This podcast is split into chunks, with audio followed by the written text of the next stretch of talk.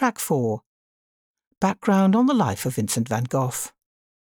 Vincent Willem van Gogh was born on the 30th of March 1853 in Zundert, a small town in a largely agricultural region in the south of the Netherlands.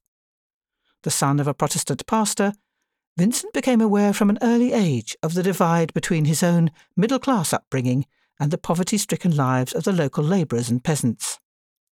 After leaving school in 1869 at the age of 16, Vincent began work at Goupil et Compagnie, an art dealership in which his uncle was a partner. Vincent became increasingly involved with the commercial side of the art world, organising exhibitions, selling original and reproduced artworks, and seeing the prices that they were fetching.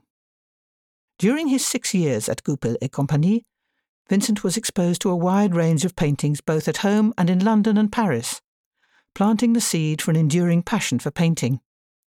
He was particularly fond of the work of Jean Francois Millet and other realism painters from the Barbizon school.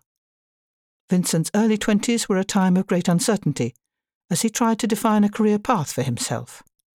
In 1876, he was terminated from Goupil et Compagnie when unrequited love left him depressed and slightly erratic.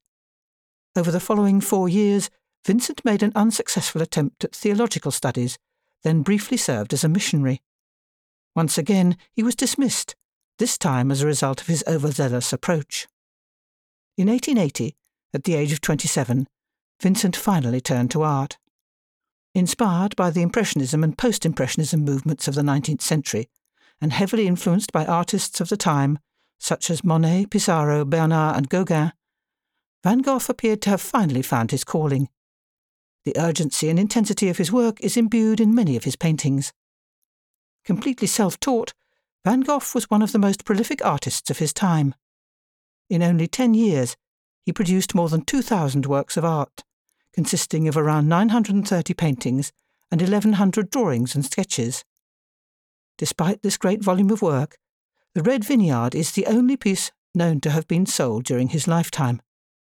Anna Boch, a prolific collector of Impressionist paintings, purchased it during the Brussels Art Expo in 1890.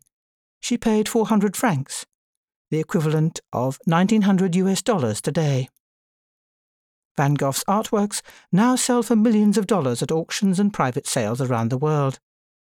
Portrait of Dr. Gachet brought one of the highest prices ever paid for a painting.